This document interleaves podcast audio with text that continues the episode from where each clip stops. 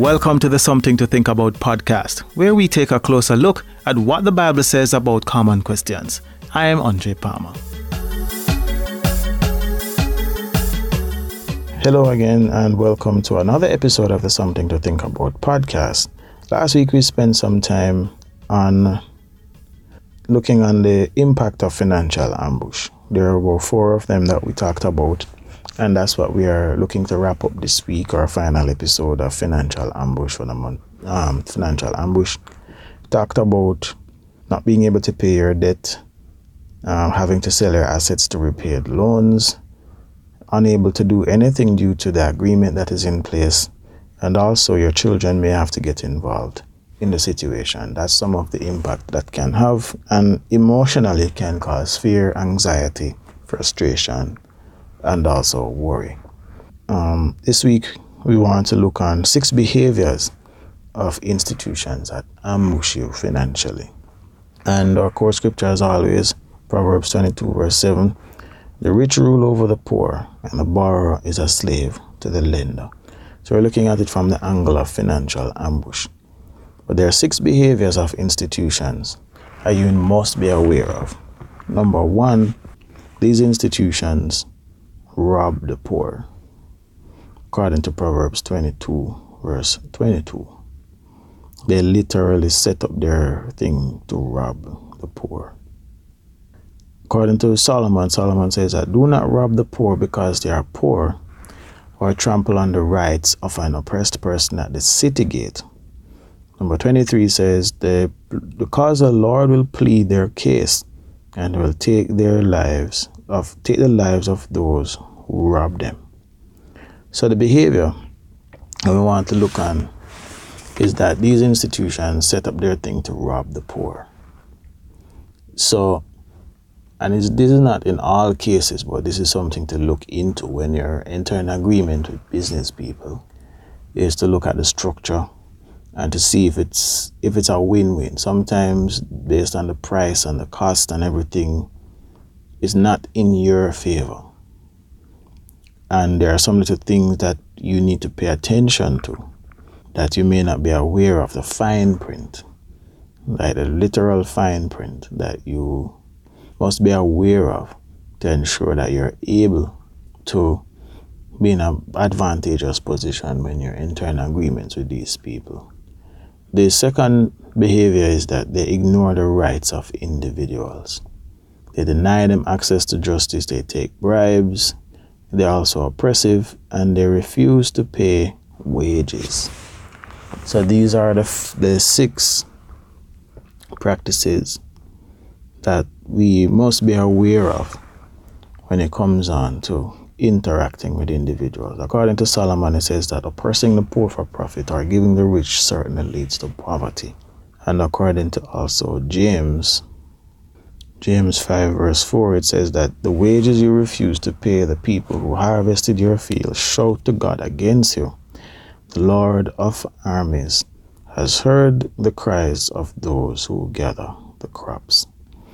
The overall idea of these actions that we want to pay close attention to is how they treat people with disregard and they set up their business in such a way that they exploit. It's really the high level of exploitation we must pay attention to. And from a workplace perspective, um, you have you have employers that you work for that don't pay their, their staff on time. Um, I know, uh, for example, you've worked two weeks, work overtime.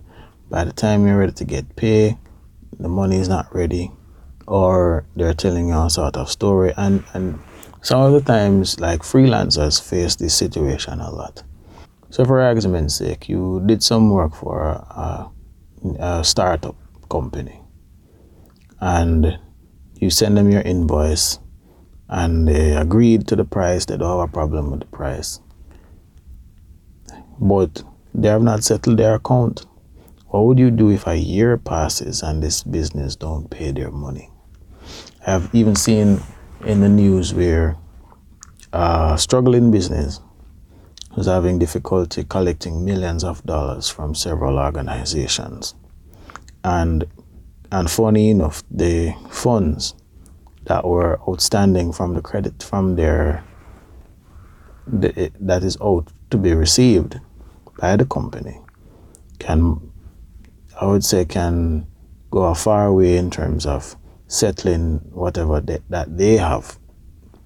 But because people are not paying or refusing to pay on time, it is now causing no ripple effect down the line. So these are the things that we need to pay attention to in terms of, and even be selective in terms of how and who we do business with because there are persons who want access to the, the skills and the services that you provide, but they would not pay you when you're finished. And the impact that it can have that you yourself can't pay or live um, without getting your compensation for the work that you provide. The, the other thing too is to pay attention to the fact that sometimes people ignore your rights as a consumer. So you buy, bought a product, defective product, you carry it back for it to be changed, but the business owner refuses to actually change or replace the product, ignoring your rights as a consumer. So these are some things to think about as we wrap up this financial ambush series. Um, remember that you definitely need a plan to navigate these times. Um, eh, Second Kings 4, verse 1 down to about verse 7 gives you a, a plan to gather all the assets that you have and sell it in order to gain additional income, to clear whatever debt or provide whatever room that you need. Because when the widow sold the excess oil that she had, she cleared her debt and lived off the rest of the money. So that's an idea that can serve you in terms of navigating financial difficulties or uncertain times. And that should be it for me. Question is something to think about is that you need to be aware of the practices of business persons and also be aware of your right, uh, rights as a consumer. And if you're aware of your rights as a consumer, you're able to navigate these challenges without an issue. Anyway, that's it from me. Until we meet again, God bless and one love. And that's our show. Thanks for listening. I release a new episode of this podcast every Tuesday, wherever you listen to your podcast. If you find this information useful, please share this episode with a friend.